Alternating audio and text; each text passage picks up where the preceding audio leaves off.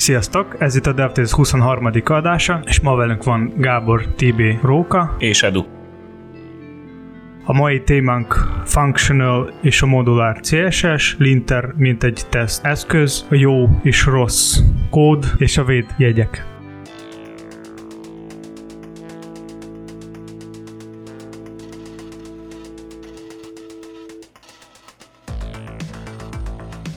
Szeretnék kezdeni a CSS naming konvenciókról, és ugye van több többféle, és ma szeretnék csak kettőt kiemlíteni, a Functional CSS meg a Modular CSS. Ki esetleg még, aki nem tud, hogy ez mi? Mi ez? Várj, először is tegyük tisztába, hogy a CSS az nevéből eredően egy ilyen öröklődő stíluslap definíciót jelent. Igen. És ez az öröklődés, ez ugye megmarad, erősíts meg benne. Hát attól függ, hogy hogy használsz a CSS. Na, de hogy pont erről lesz szó. Igen. Na, akkor mesélj, milyen? Szóval maga a Functional CSS ez, ez egy ilyen fajta a naming konvenció, az azt jelenti, hogy olyan fajta klassz vagy a szelektorok kell írni, ami elmondja, hogy, tehát, hogy a klassz alapján lehet eldönteni, hogy ez a szelektor mit fog majd csinálni, tehát hogy milyen hatása lesz a, a HTML elemre. Hogyha jól értem, akkor ez majdnem olyan, mint hogyha inline style-t írnál, csak klasszokba kifejezve. Igen, viszont az a különbség, hogy inline style kell többször duplikálni, viszont neked van egy klassz, és te ezt a klassz tudsz újra használni azokon a helyeken, ahol neked kell. Tehát most nem tök mindegy, hogy azt írom be, hogy hely 100 vagy pedig H100. És ugyanúgy H100-ot rá kell tennem minden egyes olyanra, ahol szeretném ezt használni. Igen, csak nem muszáj neked írni a klasszba, hogy 700. Elmondom még egy problémát. Szóval csomószor az a probléma van, hogy majdnem ugyanazok a CSS szabályok kell rakni egy csomó elemre, csak más kombinációkban. Tehát mondjuk valamelyik elemre kell rárakni, hogy display flex és justify content, nem tudom, center például, és a magasság az már különbözik a, a, az elemek között. És sokkal egyszerűbb lenne mondjuk rárakni ezt a klaszt, hogy a, nem tudom, flex center, vagy nem tudom, kettő helyre, mintha duplikálni ezt a CSS több helyen. És az öröklődés az nem jönne ilyenkor szóba? Hogy azt, ami közös, az kiemelni egy külön klasszba, és csak ami változik, azt, azt két külön klasszba, és akkor... Hát pont azt mondtam, hogy, hogy a flex az lesz közös klassz, és ami változik, az jó, már az adat helyen. De hogy általában nem csak egy CSS tulajdonság az, ami így öröklődnie kell, hanem egy CSS tulajdonság halmaz. Még ez a functionalnek már eleve az a definíció, hogy név szerint a klassz névből tudod, hogy milyen CSS szabályokat jelent. Itt a példában is, amit látok, ott egy-egy CSS tulajdonság van egy-egy klasszhoz rendelve. És ezért gondoltam azt, hogy tökre úgy néz ki, mint az inline style, amire meg mindenki azt mondja, hogy az ördögtől való. Visszakanyarodok egy kicsit ugye a Gábor kérdésére, hogy egyáltalán mi az, meg amit előbb Edut elmondtál, hogy szerintem akkor tegyük rendbe, ugye nagyjából ugye úgy néz ki a dolog, hogy van sok-sok elemed az oldalon, ez most egy alap CSS dolog, mindegyik elemhez mondjuk rendelsz valamilyen klaszt, adott klasszokat többször felhasználsz, mert mit tudom én, három piros karikát kell legyen az oldalon, és akkor arra a klasszra írsz valamilyen szabályt, hogy ez tényleg egy piros karika legyen. És uh, ugye azzal van mondjuk adott esetben sok embernek baja, hogy bizonyos szabályokat, ami az, amivel azt éred el, hogy neked egy piros karikád lesz a végeredményben, azokat többször meg kell írjál, mert lehet, hogy az oldalon máshol lesz majd egy kék karika is, vagy egy, vagy egy bármilyen másik elem, ami egyébként kör alakú, de talán nem a színe a mérvadó, hanem valami más. Az a lényeg, hogy te többször megírod a CSS fájlodba, hogy te le akarod kerekíteni mindenképpen az összes sarkát annak az elemnek úgy, hogy az, az egy kerek dolog legyen a végeredményben. Na és akkor erre van nagyjából kitalálva ez a, ez a, ez a functional CSS, ami szerintem igazából egy elv, egy CSS használati írási elv, ami gyakorlatilag azt adja meg, hogy te előre definiálsz, illetve nem is neked kell, mert van csomó lib, ami már előre meg van írva, valaki ezt megcsinálta, adott. Tehát rengeteg klasszot létrehoztak, és ilyen mini szabályok tartoznak egy-egy klasszhoz. Tehát nem azt jelenti, hogy mit 15 sornyi szabály tartozik egy klasszhoz, és akkor ha azt a klasszt rárakod egy elemre, akkor lesz neked egy csili valamilyen elemet, hanem azt mondod, hogy én nekem most egy 12-es betűméretű elemem van, aminek le van kerekítve minden sarka, és kerek alakú lesz. És akkor ezek alapján neked van egy olyan klasszod, ami azért felel, hogy, hogy lekerekített lesz, meg le van egy olyan klasszod, ami azért felel, hogy 12-es betűméret, és így tovább, és ebből rengeteg. És gyakorlatilag azt hozzák fel ennek előnyeként, hogy neked kevés CSS kell írjál, vagy írnod, nem kell ugye váltogatnod adott esetben a, a editorodba a tabok között, hanem rögtön a HTML struktúrába beleírhatod klasszokkal gyakorlatilag az, a stílusaidat. És ez kicsit olyan, amit Róka mondott, hogy olyan, mintha inline style-t írnál, mert csomó dolgot definiálsz, ugye, egy-egy elemre, újra és újra, viszont ugye az a különbség, hogyha a style-okkal inline style-t elkezdenél beleírni, az nyilván sokkal hosszabb lenne, plusz nem tudnád újra hasznosítani, ezek viszont globális klasszok, tehát nem, nem is az, hogy öröklődőek, hanem egyszer definiáltad valahol, és csomó olyan újra hasznosíthatod, és ez egy pár karakter hosszú klassz. Na de az inline style is ilyen, hogy újra hasznosíthatod, hiszen egy vicc 100%-ot bárhol föl használhatsz újra. Igen, értem, csak hogy nem mindegy, hogy vicc 100%-ot írsz, vagy V100-ot, vagy most csak mondtam valamit. Én sem szeretem ezt az elvet, csak próbálom hogy elmagyarázni, hogy ez általában szerintem azoknak van, akik rühelnek CSS-t írni, inkább programozó felfogásúak, és nem akarnak, nem akarnak azzal szórakozni, hogy most az hogy nézen ki az el, hanem tudják, hogy van ilyen, ilyen, olyan klasszom, azokat így rápakolom, és akkor szép olyan lesz az elemem, amilyet akarok. Én még annyit szeretnék mondani, hogy a, az inline style-nál van egy ilyen probléma, hogy az nem tud lenni responsív, tehát oda nem tudsz belerakni media query-ket. Egy rész. És ide igen? Hát ide tudsz. Egy rész, és a másik az, hogy... De várjál, akkor pont nem fog, hogyha a media query raksz bele, akkor pont nem fog teljesülni az, ahonnan indultunk, hogy maga a klassz névből pontosan tudod, hogy mi történik. Hiszen, hogyha ráraktál egy olyan klassz, hogy 12-es betűméret, de mondjuk egy valamilyen töréspont után az már 16-os betűméret, akkor, akkor tökre nem az lesz, mint amit írtál. De tudsz csinálni media queryhez kötött klasszok. Tehát, hogy a mobil nézőben ilyen klassz lesz, aminek ez a méret lesz, a másik media query ilyen klassz, aminek ez a méret. Hát akkor De ott a... semmi az öröklődésből, hanem duplikálunk mindent. Hát amúgy is a media query belül kell neked újra fölölírni az, az adott property. Ami módosul, csak az? Hát ami módosul, csak plusz egy klassz lesz. Amúgy is ez meg kell oldani, inline style ez nem fogod tudni megoldani. Egyrészt. A másik, amit akartam mondani, hogy az, hogy van leírva, hogy mi az a functional CSS, az nem azt jelenti, hogy neked egy az egybe úgy kell használni, hanem te tudsz ak- alkalmazni ezt a fajta CSS-t használata a saját, saját uh, ahogy neked jó esik. Itt nekem még lenne egy gondolatom, hogy Tibi említetted, hogy valódnak már előre megírt ilyen libek, amit csak behúzol és tartalmaz csomó előre definiált klaszt. Ez nem okozhat problémát, hogy ütközik majd a saját style guide amit használsz? Ugye, de okozhat nyilván, hogyha te használsz egy ugyanolyan klaszt, amit alapból az a lib is tartalmaz, akkor nyilván összeakadhat, de erre mondjuk vannak megoldások. Viszont szerintem tehát mire megismered azt a libet, hogy egyáltalán milyen klasszok vannak, hogyan kell használni azt, már eleve az sok idő, és, és szerintem nem, nem, nem gazdaságos ez az egész. Igaz, ebbe a cikkbe, amit olvastunk, ebbe volt egy felmérés, a, a srác csinálta Trello-ból Frellót, gyakorlatilag csinált egy példaoldat, és ő odaírta, hogy ha, ha magától írta meg a, a CSS-t, akkor mit tudom kicsit több mint három óráig csinálta, ha, ha használta XY libet, már nem emlékszek pontosan melyiket, és functional CSS-t használt, azzal meg mit tudom, másfél óra volt, tehát hogy gyakorlatilag mondjuk fele annyi idő volt a kettő, vagy a egymáshoz Vajon képest. kezdte? Hiszen a másodiknál már benne volt a fejében a tapasztalat. Igen, ez jó kérdés, ezt most így, így nem tudom. De nem, tehát eleve nekem ez az egész elgondolás nem, nem jön be. Oké, okay, lehet használni olyan klasszokat, amik, amik tök common dolgokat írnak le, tehát ezek helper klasszokat, vagy nem tudom, ilyesminek szoktuk hívni akár. Tehát a, amiket sokan felhasználhatsz, mert nem akarod tényleg 20 megírni ugyanazt a szabályt, hanem egyszer megírod, és akkor azt rárakod egy-egy elemre, ahol szükséged van rá. De az, hogy minden egyes kis kb. CSS sort egy klasszal definiálja, az szerintem egy kicsit durva. Nekem az se tetszett a, a Bootstrap, ugye azt gondolom, azt nagyjából így ismered. A Bootstrapbe is, a, azt nem tudom, hogy hármasban volt, de a négyesben már vannak konkrétan olyan klasszok, amik a Flexnek az ilyen olyan szabályaira vonatkoznak, hogy most én a soron belül közep, középre akarok igazítani valamit, vagy, vagy, vagy tehát vertikálisan, vagy, vagy horizontálisan, és akkor a, nem tudom, Justify Content volt benne centerrel egy, egy klassz alatt, vagy, vagy stb. stb. És én néztem, mondom, ezt nem hiszem, hogy valaki is olyan hosszú klassznevek voltak.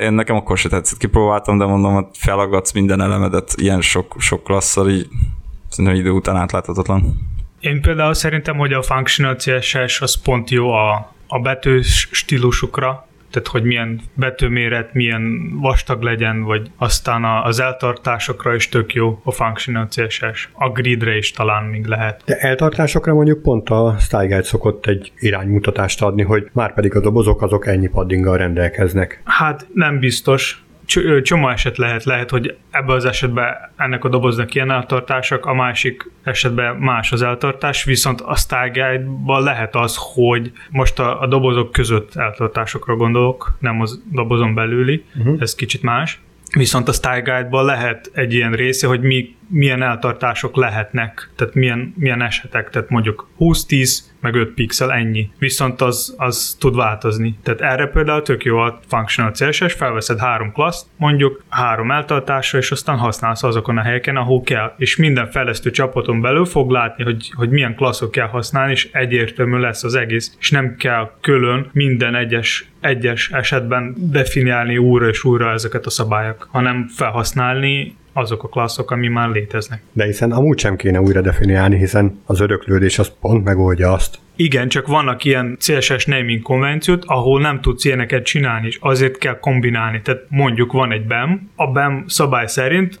az van, hogy neked egy klassz, ez egy, ez egy, ez egy izolált elem, és te nem tudsz ráhatni sem másik klasszal. Várja, hogy jól értem-e.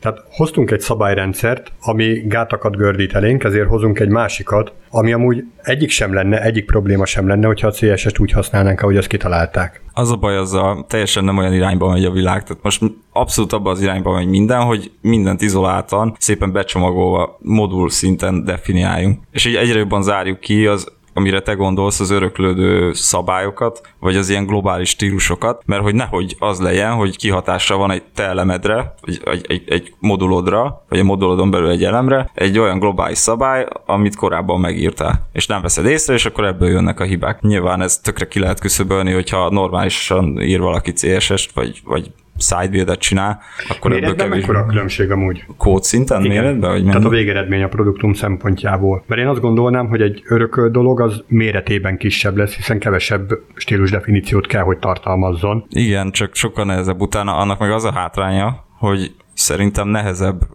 nem is debugolni, hanem későbbi extra kéréseket teljesíteni, mert, mert ugye te megírtál nagyon általánosan valamit, viszont adott esetben, a, akinek csináltad a, a, a, az oldalt, ő kéri, hogy mit tudom én, két helyen mégiscsak ilyen legyen, másik három helyen meg maradjon olyan, és akkor nem tudod már globálisan ezt módosítani, és akkor onnantól kezdve a kivételeket kell írni. És ilyenkor sokkal egyszerűbb talán, ha, ha lokálisan ez meg van mondva. Szerintem tök jó mind a két irány, csak az a baj, hogy nem kell menni. Nem lehet vegyíteni De ez, tehát pont ez az, tehát ez szerintem úgy, legalábbis én véleményem szerint ezt így vegyítve jó használni. Nem teljesen izoláltan, tehát abszolút lehet generikus dolgokat használni, de viszont a izoláltságnak is az előnyeit ki kell használni. Azért én is mondtam, hogy minden, ami, tehát, mind, tehát sokféle megoldás van, viszont az a jó, amikor te kombinálsz mindegyiket. Tehát megnézed, hogy melyik mibe, tehát melyik megoldásban mi jó, és azt próbál, megpróbált alkalmazni a saját projektre. Tehát nem az, hogy kizárólag, nem tudom, functional CSS használsz, vagy atomic CSS, aztán szenvedsz vele, mint egy, nem tudom. Igen, igazából itt szerintem át is kanyarodhatunk, nem kell nagyon sokat, de nagyjából a modulár CSS is erről szól, tehát hogy modulokba gondolkoz, használj valamilyen név,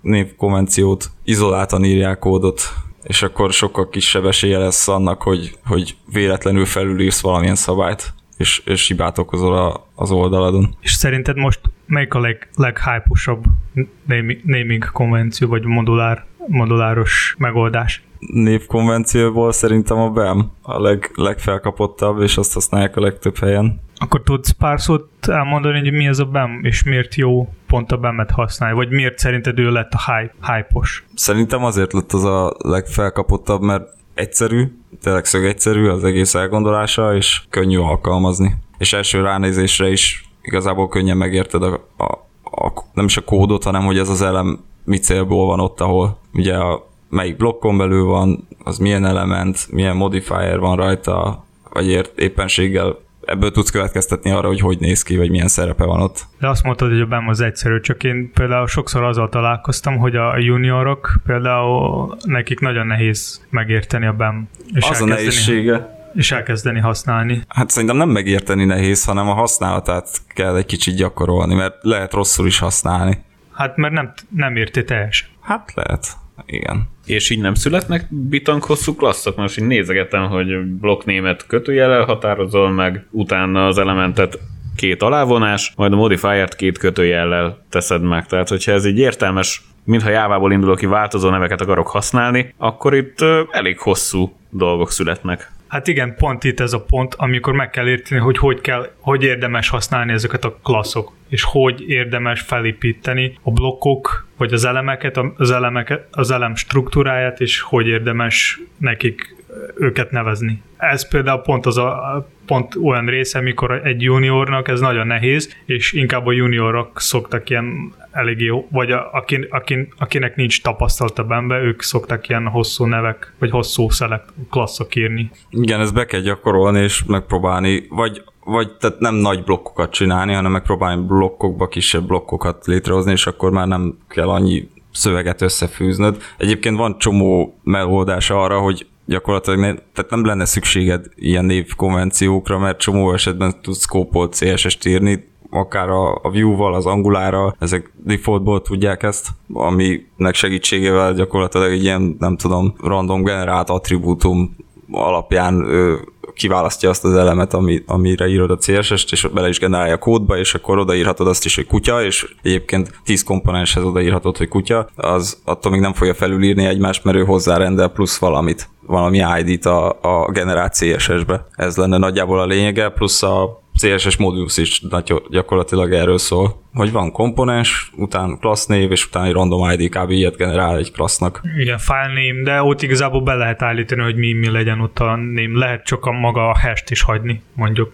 És akkor Prodon lesz ilyen generált hash. Ilyenkor a komponenseknél minden alkalommal megírjátok újra és újra azokat a klasszokat, szabályokat, és mindig felül definiáljátok, hogyha változik a style? Ilyen, ilyenkor igen, tehát a BEM-nek, a BEM-nek pont, vagy a BEM és hasonló fajta a naming konvencionál, ott pont ez a lényege, hogy minden egyes komponens legyen izolált egymástól, és ne, és ne legyen hatás egymásra. Tehát az azt jelenti, hogy igen, kell duplikálni a, kód, a CSS szabályokat. És egy olyan oldalon, ahol van mondjuk 40-50 komponens, akkor ott 40-szer, 50-szer is megírtok azonos szabályokat? Akár igen, tehát akár ennyi is lehet. Viszont itt az az előny, hogy te ezeket a komponenseket tudsz más helyeken is használni. A lényeg az, hogyha felhasználod az oldalat bármely másik pontján, ugyanúgy fog kinézni. Nem, nem, nem lesz kihatással rá más. Csak az nem biztos, hogy mindig fog történni. Igen. De egyébként valaki azt is mondja, hogy á, nincs is szüksége a névkonvencióra, hogy a klasszaidat így hosszan elnevezd, mert hogy úgyis szkópol van a CSS, igazából ha van 10 komponensed, mindegyikben van egy cím, akkor a adott komponensnek a sztájába beírod, hogy oké, okay, az a title. Csak ennyi a klassz, hogy title, definiálod a hozzátartozó szabályokat, és akkor majd a generált CSS-ben már a hozzárendelt ilyen-olyan adatok alapján az egy ilyen szkópolt stílus lesz, tehát nem lesz kihatással másra, ezáltal lehet neked bármennyi title az oldalon belül, nem fognak egymásra hatni. Viszont amikor debugolsz, ott viszont annyit fogsz látni, hogy van egy title ott az oldalon, és elkezdek fölfele keresgélni, most melyik elemről van szó, meg tehát igazából szerintem a névkonvenciónak ez az, ez, ez az előnye, hogy például amikor utólag belenézel a kódodba, mondjuk browserből, akkor, akkor egyből látod, hogy na, melyik elemről van szó, melyik komponens. Az, a CSS modulus igazából ezért jó, mert ott rögtön látod igazából a, a komponens nevét is, akár a file, vagy hát, a classban, hát, hogyha úgy használsz. Be, ha úgy használod.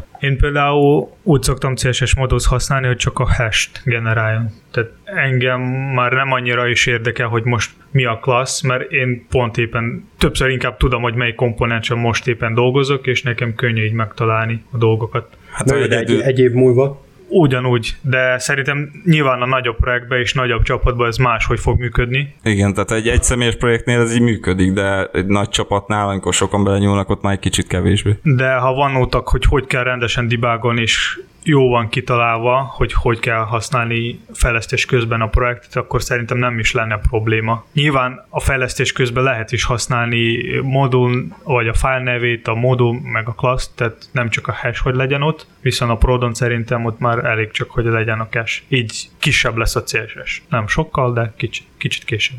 Azzal, hogy több komponens is szerepel magába az oldalba, és duplikálódnak bizonyos szabályok.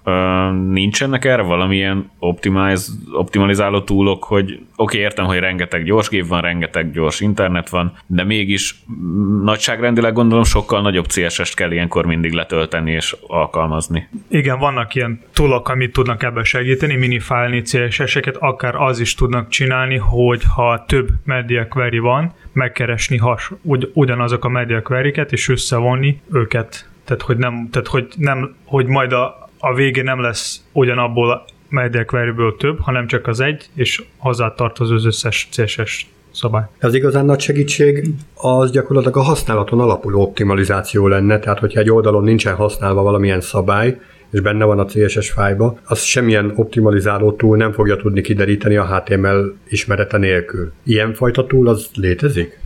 Igen, léteznek, csak én például ritkán látom, hogy ezeket szokták használni. Én több ilyen böngésző plugint is ismerek, ami azt tudja, hogy gyakorlatilag amikor nézel egy oldalt, akkor az ott betöltött CSS fájlokból kikukázza, illetve megmutatja neked, hogy milyen CSS szabályokat nem használsz. De hogy ez csak arra az egy oldalra vonatkozik, nem méri fel az egész szájton. És igazából olyan túl lenne az nagyon jó, ami azt az egész szájtra vonatkozóan megcsinálja neked. Hát szerintem a webpackben simán nem vagyok biztos, hogy ott nincs ilyen vagy van, de szerintem ott sokkal könnyebb lenne ilyenfajta túl megcsinálni. Viszont ott minden van a JavaScript-be, és ott lehet, sokkal jobban lehet látni, hogy mi most éppen van használva, és mi nem. Én inkább arra gondolok, hogy a kész oldalt azt valamilyen bot bejárja, és úgy analizálja, hogy mi az, ami ténylegesen lett. Hát értem, csak hogyha mondjuk ez JavaScript alapú projekt, mint egy React vagy Vue, ott szerintem webpack lehet megoldani. Ha nem, ami... Ja, akkor is egy böngészős oldal lesz belőle, és azt ugyanúgy be lehet járni. Tehát most tök mindegy, hogy milyen fajta JavaScript framework van mögötte, vagy milyen fajta CSS nevezéktan van mögötte. Attól függetlenül a végeredmény, tehát a nap végén az lesz belőle, hogy HTML, CSS, meg JavaScript. Értem, csak arra gondoltam, hogy ha HTML nem külön, tehát hogy maga HTML az JavaScript generál, tehát ott szerintem kicsit könnyebb lesz ez megoldani, mint ha külön lenne a, mint ha külön lenne a HTML de én így gondolom. Ja, nekem csak annyi itt a kérdésem, hogy itt felmerül, hogy az oldalak alapján leválogatni. Jól tudom, amikor le, megnyitjuk az első oldalt, akkor letöltődik általában a headből egy CSS, és onnan remélem egy 10, 100 Nem, tehát hogy igazából annyi, hogy lehet-e azt úgy optimalizálni, hogy a nyitó oldalhoz tartozik egy CSS, ami tényleg csak a nyitó oldalhoz szükséges, és amikor az ember elkezd navigálni egy több száz oldal tartalmazó oldalon, utána töltődik csak le az, ami mindenhez szükséges. Lehet ilyet, szóval többféle iskola van ezen a téren, és igazából ez nem csak CSS-e vonatkozó, hanem JavaScript-re is, hogy pontosan mi az, amit össze kell zárni egy kupac fájba, és le kell tölteni, le kell gyakorlatilag tolni a usernek a gépére, és mi az, amit külön lehet bontani. Vannak olyanok, amit te is mondtál, hogy a nyitóhoz tartozó, mert oda esik be a legtöbb ember, és akkor utána, amikor átkattint, akkor kap egy másik pakkot. Lehet olyat, hogy mindent, az egész szájtot összecsomagolod, akkor az a hátránya, hogy nagyon nagy fájlok lesznek, viszont ezt csak egyszer kell elszenvedni, de pont a nyitónál, amikor nagyon fontos lenne, hogy a usert megtartsuk, tehát tök rossz lesz az, hogyha van egy webshopod, megnyitod, és így mondjuk lassabb mobilnettel nézed, és egy percig csak ott nézed a fehér oldalt. Biztos, hogy ott hagyod a fenébe. Úgyhogy e- ez sem annyira jó. Persze utána nagyon gyors lesz, mert bekesseli a böngésző, és nagyon gyors lesz. Igazából az a legjobb, amelyik ilyen adaptív módon tud alkalmazkodni, tehát hogy analitikából kiszedi, hogy milyen user journey az, ami népszerű. Mondjuk a nyitó oldalról át szoktak menni az emberek a termékekre, a termékekről a vásárlásra, a kosára, a fizetése, stb. És akkor ezeket gyúrja össze dinamikusan. És akkor a legtöbb embernek kedvező megoldást ad, tehát már a nyitón megkapják azt a kontentet, amit valószínűleg be fognak járni, és a, a, a többit meg külön-külön le kell töltögetni. Nyilván, hogyha azt egyszer már meglátta, akkor utána a böngészőkes tud működni, csak ez az első megnyitásra vonatkozó dolog. Mondom, nagyon sokféle iskola van ebben, olyan, ami mindenre optimális választ ad, olyat én nem ismerek. Meg ugye ez ilyen klasszikusabb oldalakra igaz, de például egy single page appnál ott már másabb kérdés, hogy ezt hogy oldod meg. Tehát ott nincsen, nem feltétlen, jó URL szinten van nyitód, de hogy gyakorlatilag az egy oldal. Single page appnál is tök fontos, hogy ne rögtön az első oldal letöltésnél legyen ott neked több megálnyi tartalmad. Tehát a lazy loading ott kiemelten fontos, hiszen egy single page appról van szó, tehát egyetlen egy oldalt fogsz letölteni. És gyakorlatilag bármelyik URL-re esel be, ott annak az alkalmazásnak kutya kötelessége, hogy az ahhoz tartozó dolgot azt töltse be, és a többit, amikor majd átnavigálsz, akkor lazy loaddal, vagy, vagy preloaddal, vagy bármilyen úton módon, hogy később töltse le, ne pedig az első betöltést akadályozza egészen addig, amíg be nem töltött a világ egyetem. Jó, de akkor gyakorlatilag ilyen modul szinten definiálsz static fájlokat? Vagy komponens szinten, mert ugye ott nincsenek oldalak. Egy Mondom, oldal nagyon sokféle megoldás van. A legjobb, amit ismerek, az az, hogyha használati statisztika alapon lehet ezt dinamikusan generálni. Tehát mondjuk, hogyha egy oldalon elkezdtek nagyon sokat vásárolni, akkor a vásárlás bejáró utat, azokat lehet egybebírdelni, és akkor azzal tökre meggyorsítjuk a fő embertömegnek a működését. Viszont hogyha ezt így előre megpróbálod meghatározni, és az emberek más úton, módon használják az oldaladat, akkor lehet, hogy nagyon mellé fogsz. Tehát mondjuk ahova beesnek, mondjuk az a nyitó, és utána mind, azt feltételezed, hogy mindenki át fog kattintani a kapcsolat oldalra, ezért ezt a kettőt összegyógyítod valahogy, hogy ez töltődjön le, és a kosár oldal azt meg valahova elrakod majd egy külön, hogy azt majd lézilóddal később betöltöd, és ezzel szemben, hogyha valóság az lesz, hogy a nyitóról rögtön a kosára mennek, akkor jó, mindenkivel kiszúrtál. A single apphoz annyit még tennék, hogy igazából ez csak a fejlesztőknek inkább jobban látszik, hogy ez mi, tehát hogy miért a single app felhasználónak, az ugyanúgy látszik, hogy ez több, tehát hogy ő nem tudja, hogy ez most single app vagy sem. Tehát tud igazából csomószor az van, hogy egy single app weboldal úgy néz ki, mint egy rendes, vagy ilyen régi weboldal, csak az a különbség, hogy ő nem tölti újra a böngész, vagy a, az oldalakat. Viszont ott, ott is lehet úgy is, ugyanúgy szétbontani a CSS-eket, és ott is van a izé, code splitting, és ott is lehetne oldalként, vagy URL-ként, vagy valami más módon, vagy ak- akár módolként szétbontani a CSS-t. Tehát ott például ez sokkal egyszerűbb megcsinálni, mint ha használni vanilla HTML, CSS meg a ilyes, mert ott kézzel kell ez megoldanod, hogy külön mindegyik, mindegyiknek legyen a CSS. Amúgy meg számítógéppel. Amúgy igen. Itt említetted, hogy analitikát kéne nézni, és egy user journey-t összerakni, hogy mi az, ami alapján halad a user.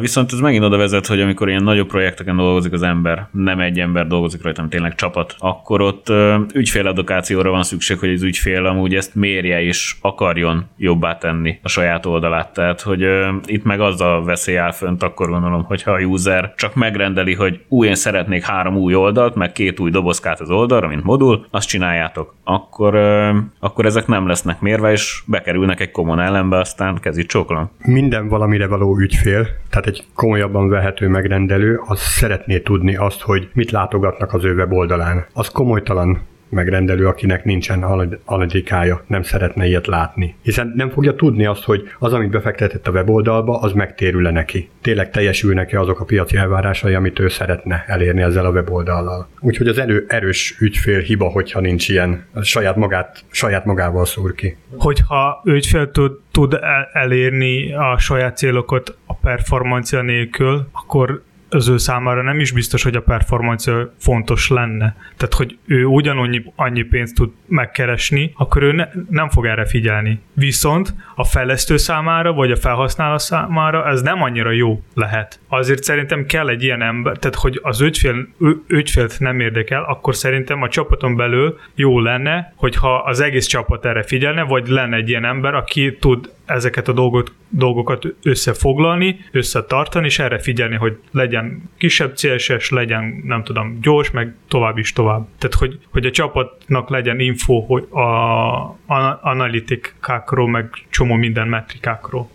Tehát nyilván olyan cégek, mint egy Facebook, Google, Amazon és a többi, ők figyelnek, mert ők ezen vesztenek csomó pénzt. Viszont egy, egy ilyen kis cég, ami nem tudom, itt a Magyarországon van, aki egy Magyarországon, ő, ő erre pont nem fog figyelni. Volt régebben egy mérése az Amazonnak ezzel kapcsolatban. Most pontosan a számadatra nem emlékszem, de hogy ilyen milliós nagyságrendű dollárt veszítettek volna azzal, hogyha egy másodperccel később töltődik be az ő tartalmuk. Nyilván ez egy hat hatalmas webshopról van szó. De hogy ugyanez egy kis magyarországi KKV-nak is ugyanúgy szembe fog jönni. Nyilván kisebb méretben, és nem fog annyira fájni, de ugyanúgy szembe jön, és hogyha valaki ezt nem veszi tudomásul, hogy online felületen szeretne értékesíteni valamit, vagy akár csak reklámozni saját magát, és hogy itt a performance az mennyire fontos. Egyébként szerintem egy vállalkozónak, vagy bármilyen cégnek ez szerintem a tök alap, hogy használ analitikát. Tehát akinek van honlapja, az használ valamilyen analitikát, legalább alapszinten, mert ez neki is fontos adat. Igen, csak analitika statisztika nem mutatja az, hogy mennyire gyors és nem gyors az oldal. Tehát Jó, de a azt igen, hogy mit, az mutatják. De azt, hogy az ügyfél mit jár be, azt látod, milyen útvonal. Most a villanyszerelő Jánosnak a három oldalból álló honlapján annyira nem fontos, de egy webshop szintű oldalon már biztos, hogy használ mindenki a analitikát, nem hiszem el, hogy nem. Igen, és az ügyfél örül, hogy a hú, az analitika, analitika alapján látom, hogy igen, megjött az ember, igen, kattintott a termékre az ember, igen, vásárolt az ember, hú, éljen pénzt kerestem. De azt nem, nem fogja megnézni, vagy nem biztos, hogy megnézi, hogy vajon ha fél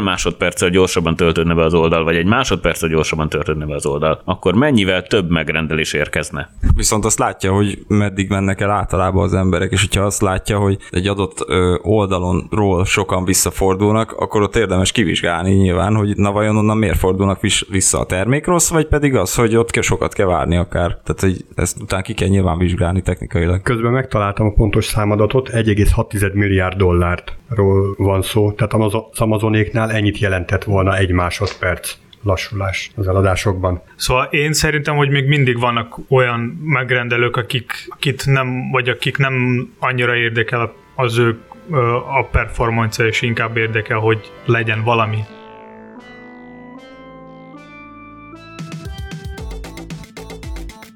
Az, ha már egy kicsit említettük ezt a kódminőséget, hogy kinek mennyire fontos, korábban már volt téma arról, hogy a JavaScriptben mennyire nehéz teszteket írni, illetve hogy ne, nem is önmagában a teszteket, mert unit teszteket nagyságrendileg könnyű írni, viszont olyan tesztet, ami ténylegesen felületet le is teszteli, ezért tök gyakran elmarad e, ez a fajta tesztelés, és ugyan azt hisszük, mert unit tesztek azok vannak, tehát azt hisszük, hogy a kód az jól működik, viszont pont nem lehet oda kattintani, ahol lapozódik a slider, mert fölé lóg egy div vagy valami hasonló, és hogy ezek a tesztek ugye elmaradnak. És ez úgy magával húzza azt a kultúrát is, hogy a tesztek úgy kezdenek elmaradozni, és hogy erre találták ki igazából a fejlesztők, vagy hát nem csak erre, de hogy ezzel kapcsolatos, az, hogy használunk különféle linter eszközöket, amik ugye azt tudják, hogy a tipikus programozói hibákat, a tipikus szintax hibákat, azokat megfogják, kivédik már fejlesztési időben. És itt ugye a JavaScript az nagy hátrányból indul, mert hogy nem egy erősen típusos nyelvről van szó, tehát nem lehet ilyen típus ellenőrzés vagy statikus kódanalízist végezni. Tehát jóval kevesebbet tud megfogni, mint mondjuk Java esetén. JavaScript.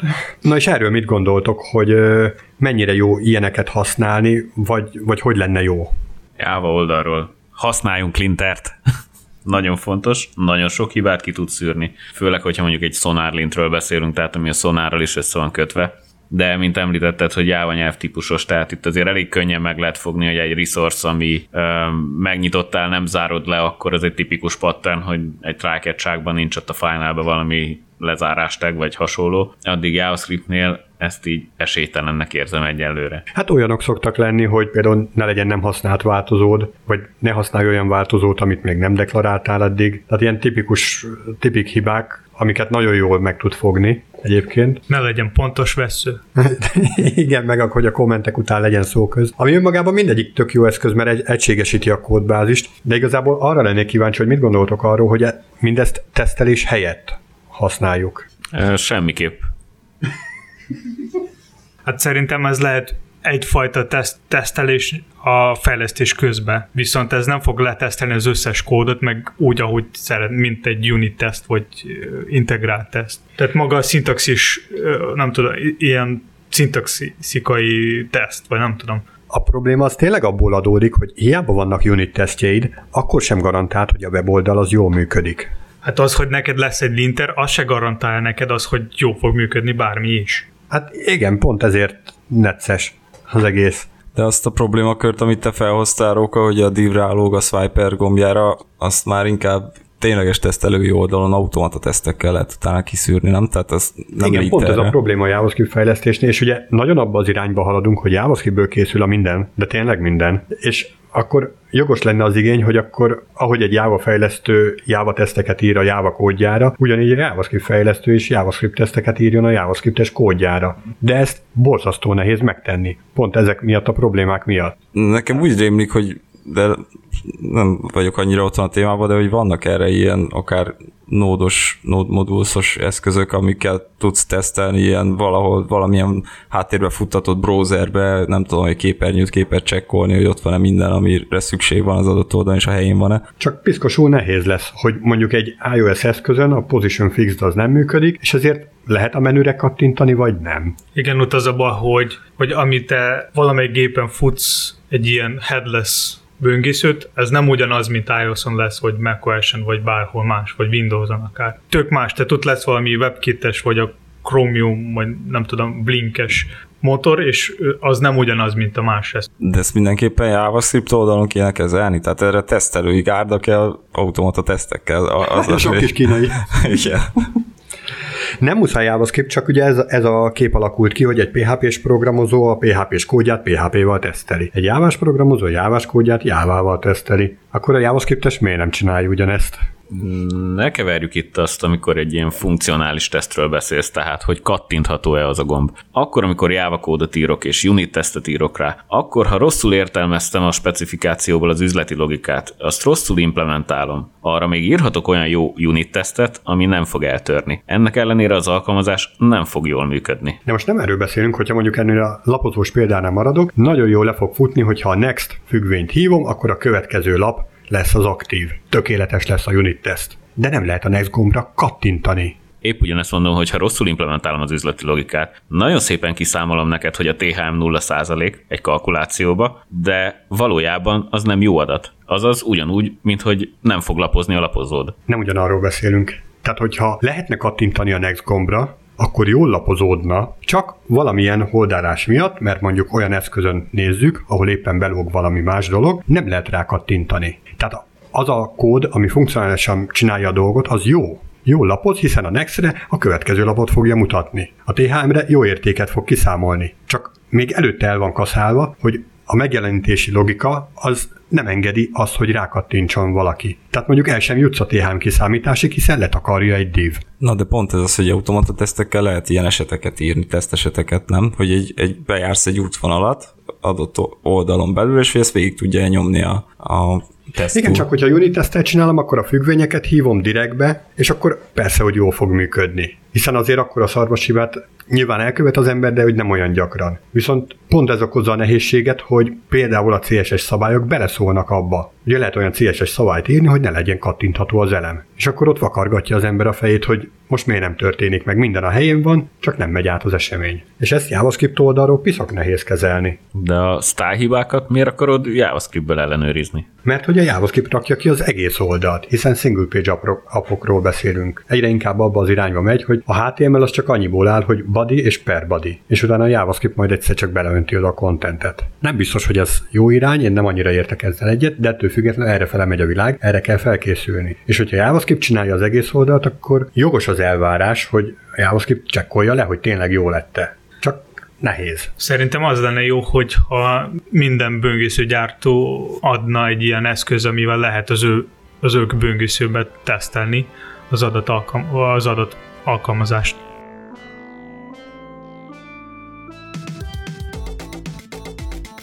Na, hogyha már itt járunk, hogy uh, milyen kódokat írunk, mit gondoltok arról, amikor egy fejlesztő egy explicit kijelenti, hogy ez a kód pocsék, és így azt mondja, hogy újra kell írni? Hát. Hülyeségeket beszélsz.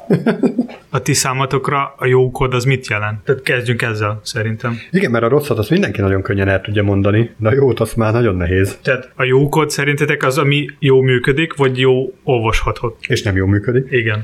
Hát szerintem a fő szempontok azok, hogy adott időn belül megtalálod el, amit keresel, nem ömlesztett kódra találsz, beszédese, akár a függvény nevezés, akár a, a CSS klassz neve, és hát nyilván maga a logika mondjuk mögötte értelmesen van felépítve, plusz mindenféle linter segítségével adott stílusban van írva a kód. Nagyjából ez. Ha ezek teljesülnek, akkor szerintem ezt kijelenthetjük, hogy jó kód. Na de ez tök jó, hogy mondod, hogy könnyen megtalálod azt, amit keresel, hogyha meg akarod találni. De hogyha már eleve úgy állsz hozzá, hogy ez ilyen őskorban íródott kód biztos, hogy rossz, nem is fordítok rá elég időt, meg sem próbálom megérteni az üzleti logikát, vagy az ottani koncepciót, inkább rámondom, hogy ez bizony újra kell írni. Egy rész, és a másik rész szerintem az, az hogy te most gondolsz, hogy ez így jó működik, vagy így kell, hogy jó működjön a kód, az nem biztos, hogy ez így jó lesz. Mert azok a praktikák, ami most vannak, az nem biztos, hogy jó, mert lehet, hogy valami eléggé régi kód vagy megoldás sokkal jobb működik, mint a mostani megoldások. Én általában azzal szoktam találkozni, hogy amikor így elhangzik, hogy újra kell írni, akkor készül egy ugyanolyan szörny. Hiszen nem véletlen, hogy belekerültek az elágazások, amik voltak benne, és nem véletlen, hogy annyira szerteágazó lett a kód, hiszen az üzleti igény formáta olyanná, úgyhogy a következő iterációban is ugyanazokra fel kell készülni. Tehát lehet, hogy egy kicsivel mennyivel jobb lesz. Ma olvastam egy tök jó idézetet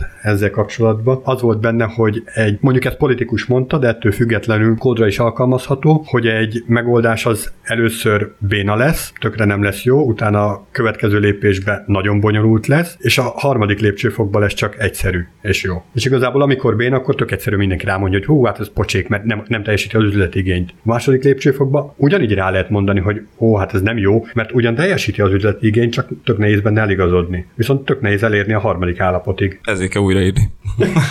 És újra, és újra, és újra. Szerintem ez nagyon sok tényezős, már maga a téma is, mert hogy ebben benne van megint a legacy kód téma, amiről már beszéltünk, meg az, hogy mi a jó kód, mi a nem jó kód, az, az is benne van, de itt uh, szerintem inkább a hozzáállásra gondolsz, nem? Tehát, hogy az, az, az miért lehet, hogy valaki így áll hozzá eleve. Lehet, hogy a hozzáállástól függ, lehet, hogy a kód minőségtől, lehet, hogy az éppen napszaktól, vagy tehát bármitől függhet. Én még nem tudtam megfejteni ezt a témát, hogy pontosan mitől lesz egy kód úgy jó, hogy odadom neked, odadom Gábornak, odadom Edunak, és mind a hárman azt tudjátok rámondani, hogy hm, ez jó. Meg igazából használtunk mindenféle ellenőrző eszközt, hogyha valamilyen nagyon bonyolult üzleti igénynek megfelelő kódot kell írnunk, vagy oldalt kell csinálnunk, akkor az a végén valószínűleg bonyolult is lesz kódszinten is. Tehát nem mindig van azért ráhatásunk arra, hogy tehát oké, okay, mindenki nyilván a legjobbat akarja beleadni, hogy amikor írja a kódot, átlátható legyen, szép legyen, de általában két, kettő faktor van. Ilyenkor időhiány és, és, és bizonytalan ügyfél. Mert kevés időd van arra, hogy megcsinálj valamit, amit valahogy kitaláltak, de az sem biztos, hogy még úgy kell, és utána még háromszor újra kitalálják. Ez csomó esetben előfordul, és emiatt ugye szépen születnek kuszakodok, csak utólag ez már nem derül ki, amikor valaki hozzá akar nyúlni, annyit lát, hogy ez, ez miért így lett írva szar az egész.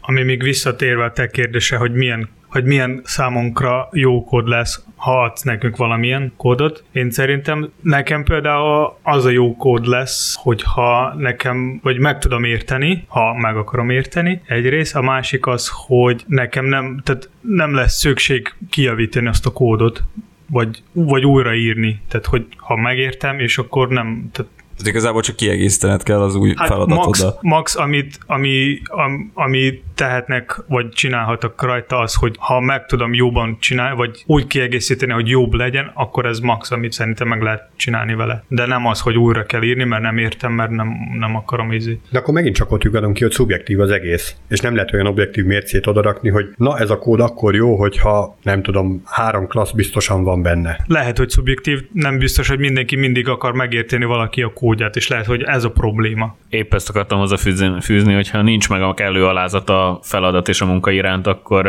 minden kódot újra akarsz majd írni. Egyébként talán ez valamivel már kevésbé jellemző most szerintem, mint régebben. Most azért tényleg sok eszköz van már arra, hogy, hogy, hogy az egységes stílusban írjuk a kódot. Hát, Oké, okay, a logika nyilván mindenkinek a saját logikája. Nem Tehát csak a stílustól tudod. függ. Tudom. Tehát most az, hogy új sor, vagy nem új sor, tab, vagy space, vagy Igen, szó igen, igen. Meg sem. tudom, hogy egy probléma körre igazából tízféle megoldás is jó lehet, csak nem valakinek abból csak három szimpatikus, és akkor már nem, nem jó a dolog. Én, én, én szerintem, hogy ha fejlesztő meglátja valami kódot, és megért, megérti, hogy ez miért így van, mi, miért így lett megcsinálva, és miért ez így jó, ahogy van, akkor szerintem az ő számára ez jó kód lesz, és ő nem fog akarni ez újra és újra megírni. Ha tényleg érti, hogy ez miért így van. Ha nem érti, és nem akar megérteni, akkor... Na, akkor már csak az a kérdés, hogy hogy lehet olyan kódot írni, ami megérteti saját magát. Hát mondjuk biztos nem egy 1500 soros kontrollerrel. Jó, tehát magyarul jól szeparált kódot kell írni, kis egységekben gondolkozni, kis funkciókra, kisebb kócsorokat írni, és, magyar, és még hozzáfűzni esetleg kommentet. Erre az ellenérve az szokott lenni, hogy ó, hát itt van egy nem 1500, hanem 6000 soros fájl, ami nagyon jó van úgy egybe, hiszen egybefügg. És egyszerűen nagyon vitatkozni sem tudok vele. Én érzem belülről, hogy ez nem jó, de ettől függetlenül igazából tényleg egybefügg. Hát igen, mert az egész projekt egybefügg. Tehát, hogy a böngészőbe egy JS egybefügg, CSS egybefügg az egész. HTML is. Ott lehet elmesélni ezt a történetet, hogy van az irodaépület, ami egybefügg, de az emeletekre lehet azért bontani. Sőt, az emelet egybefügg, de szobákra lehet bontani. Na jó, de a tűzjelző, az minden szobába kell, és ezért kell egybe rakni az egészet. És hasonló érvekkel találkozok is. Szerintem már rég rossz, ha ilyen 500 sor fölé növekszik egy, egy fájl. Tehát, hogy most csak mondtam hasonlítás egy számot, de Tehát erre vannak a mappák. Mennyit, mennyit lehet áttekinteni? Annál hosszabb fájt mondjuk? Nem, hogy, hanem hogy te így, hogyha ránézel egy problémára, mekkora az a kódmennyiség, ami szerinted úgy áttekinthető, csak a hát, kódra vonatkoztatva? Egy sor. Az áttekinthető. Tehát akkor egy sortól meddig? Hát erre már beszéltünk, hogy egy-két képernyőnyi felület, ugye? Tehát, hogy nagyjából az az, ami Tehát, hogy a két képernyő, akkor már le kell lapoznod oda, hogy átlásd a logikát. Én úgy gondolom, hogy egy functionon belül annak el kéne férnie egy képernyőn, hogy azt ott helybe önmagába megért.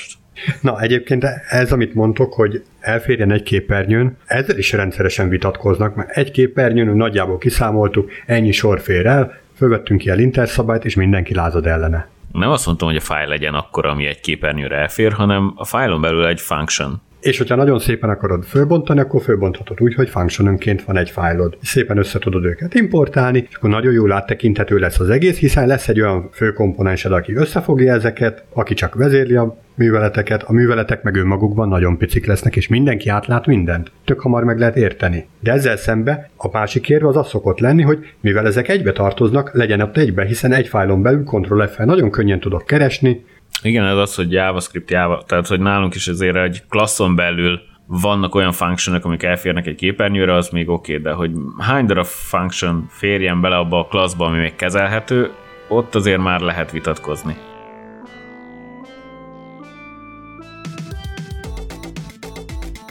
Hoztam még egy témát, egy kicsit elkanyarodva, ez pedig a védjegyek. Mit gondoltok erről, hogy van-e bármi jó a védjegyekben? Tehát amikor levédetünk egy megoldást, egy terméket, egy, egy bármit. Van, akinek van egy védjegy, mert ő tud pénzt keresni, annak az jó. Most arra akarunk kiukadni, hogy hogy, hogy, hogy az open source az nem is olyan jó, hanem mindenki védesse le? Vagy ez csak nem, elsőre fel... csak a véleményre.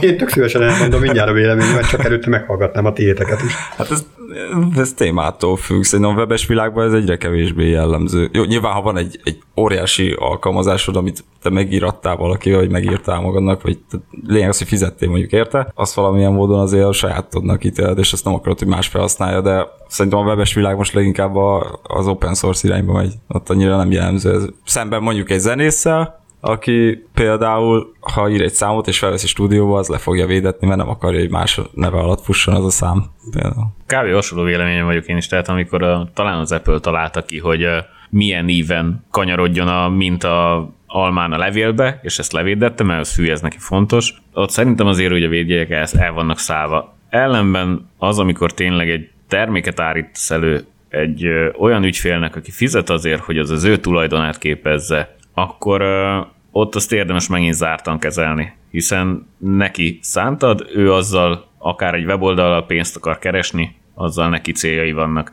De az, hogy te előállítasz saját magad egy kódot, ami több helyen implementálható, akkor én is inkább az open source-ot támogatom, hogy miért ne tett közzé. Hát beletetted a munkádat, és gyakorlatilag te ezzel pénzt tudsz keresni, de hogyha a Pistike lemásolja, és ő fel annyiért fogja adni, akkor te pórul jársz. Kivéve, hogyha levédeted, mert akkor Pistike használata után is kapsz pénzt. Tehát itt arról beszélsz, hogy üzletszerzésre használt kódot. Például. Hát ha üzletszerzésre használod, akkor ugye, vagy ha nem védeted le?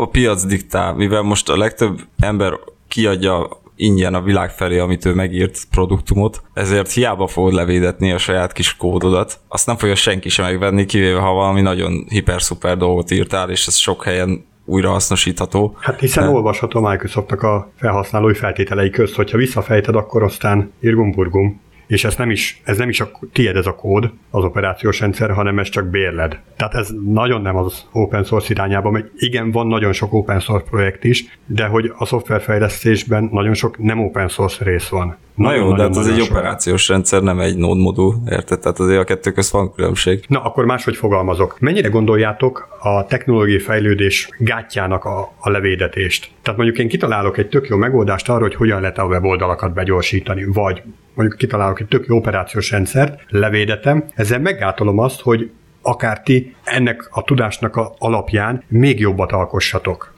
mert üzletet szerzek vele. És 50 dollárral több jut, vagy 5 millió dollárral több jut, lényegtelen, de hogy ezzel gátolom a fejlődést. És levédetem 70 évre. 70 év múlva hol lesz ilyen számítógép, ahol ez a megoldás fog kelleni? Egyébként ez érdekes dolog, mert ha mondjuk tegyük fel, van valamilyen mondjuk terméked, amit megírtál, és árulod, és megveszi valakit, meg le is védetted, és fel lesz kapva, és tényleg mindenki imádja. Szinte biztos vagyok benne, hogy nagyjából egy-két hét múlva már valaki meg fogja érni ugyanazt, csak kicsit másabb logikával, csak nem tudom, hogy ezek a szerzői jogi dolgok hogy vannak a webes világban, ha egyáltalán van. Tehát ott, ott mit, azt, azt nézi, hogy hány százalékban passzol a kód egy másikéhoz képes, vagy? Tehát érted? Sőt, a GitHubba akartak is erőltetni, nem tudom edu pontosan, hogy ez most hogy áll, de hogy volt szó arról, hogy a comitnál ott le fog futni egy olyan ellenőrzés, ami ezt megnézi, hogy valamilyen helyről másoltad-e a kódodat. Jó, de ott maximum azt, tudnak check, azt tudják csekkolni, hogy konkrétan kódszinten passzol-e a kettő. De mivel, hogy webes világban élünk, pont amit előbb beszéltünk, hogy egy megoldás, vagy egy problémakörre lehet 20 megoldás, mind a 20 jó, úgy mind a 20 megcsinálja ugyanazt, csak másképp van megírva a logika. Oké, de mondjuk 19-et levédetnek, vagy mondjuk mind a 20-at levédetik, mert sok pénze van akármelyik cégnek, Microsoftnak, Apple-nek, tök mindegy, levédetik, ezzel gátolják a fejlődést, mert nem lehet azon a tehát én úgy képzelem ezt, mint egy piramist, fölépítettünk már 15 szintet, és nem lehet a 16-at a, 16 a 15-re építeni, hanem építs föl nulláról. És még akkor sem biztos, mert hogyha pont egyezik a kódod, vagy mondjuk hardverekre kivetítve pont ugyanaz a hardvered, akkor még ugyanúgy beperelnek, hogy te elloptad az ő megoldásukat, akkor is, hogyha a sufniba kísérletezted ki, pont ugyanazt. De viszont magával a levédetéssel rákényszerítenek arra, hogy azt a akár több emberévnyi, vagy több tíz emberévnyi munkát, amit ők beletettek, azt neked újra meg kell tenned. Nem pedig épülhetsz arra, amit már valaki lerakott. És ezért gondolnám tök rossznak. Szerintem az a probléma, hogy a pénz irányítja a világot. Ennyi. Tiltsuk be, szántsuk be, hintsük meg szó, sóval. Ez a másik probléma, amit említettél, hogy kereskedelmi célra fejlesztesz valamilyen szoftvert, és felhasználsz egy csomó open source projektet. És így mindenki azt gondolja, hogy hú, hát ez tökre rendben van. Viszont, hogyha megpróbálsz felhasználni egy nem open source projektet, akkor meg mindenki isztizik érte, hogy ó, lopás. Én tökre gátjának gondolom ezt a fejlődésnek. Tehát, hogyha ez nem lenne, nem lenne ez a levétetés téma, hanem szabadon használhatna mindenki mindent, akkor sokkal szabadabb lenne a piaci verseny, úgymond, mert hogyha mondjuk az Intel nagyon sok emberrel sikeresen lefejlesztett egy csudaerős processzort, de nekem van egy tök jó ötletem, és áthúzalozok benne két tranzisztort, amitől kétszer olyan gyors lesz, és fel annyi pénzért tudom adni, miért ne használhatná azt a világ? És persze bukik rajta az Intel azt a több száz, több ezer ember órányi fejlesztést, de jobb hely lesz a világ. Hát értem, de amikor beleölnek több száz millió dollárt egy ilyen fejlesztésbe, akkor ők rohadtul nem akarják, hogy a... Nem akarják, hogy jobb legyen a világ. De nem, hát, nem hát persze, hogy nem. Hát miért akarnák, hogy a, de miért akarnák a Sufli BT elvegye tőlük a kódot, kijavítsa azt a két dolgot, és utána utána gyakorlatilag a bevételüket elszedje. De miért akarnának ők is még jobbat csinálni? Mert akarnak pénzt keresni, és azért az van, hogy évente kijön egy, csak egy kis százalékban jobb processzor. Tehát, át, tehát nyilván át tudnak ugrani, hogy holnap kijön egy olyan proci, ami százezer százalékból gyors, mint a mostani. Viszont nem csinálják ezt, mert akarnak pénzt keresni, és inkább 5 százaléka gyorsabb legyen valami, és eladják ugyanúgy is emberek ugyanúgy fognak megvásárolni minden. Pontosan. Itt ami 5%-kal gyorsabb, mint az ők mostani. Na, annyira borzasztó. Igen, viszont a másik probléma az, hogy direkt lassítják a, a, a régi eszközöket, tehát hogy kijön egy új, újabb Windows, olyan macOS, olyan iOS, meg az Android, és a régi eszközök az egyre lassabb.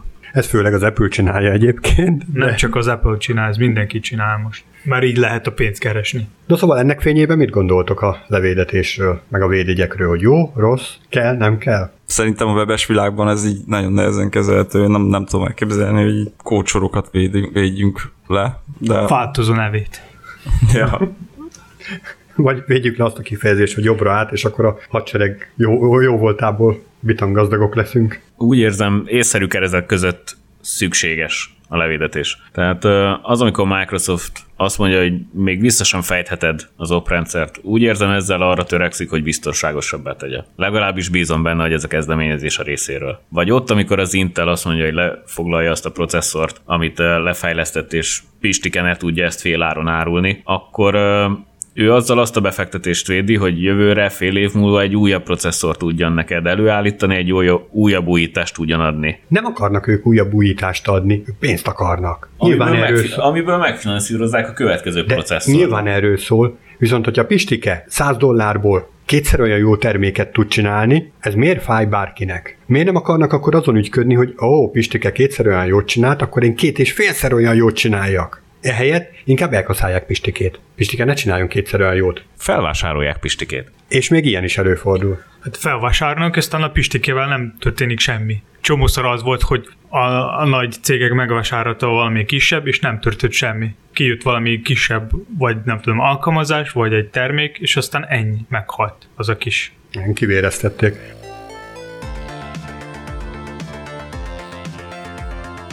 Ennyi fért bele a mai podcastbe. Kövessetek minket Twitteren, Facebookon, és hallgassátok minket legközelebb is. Sziasztok! Sziasztok! Sziasztok! Hello.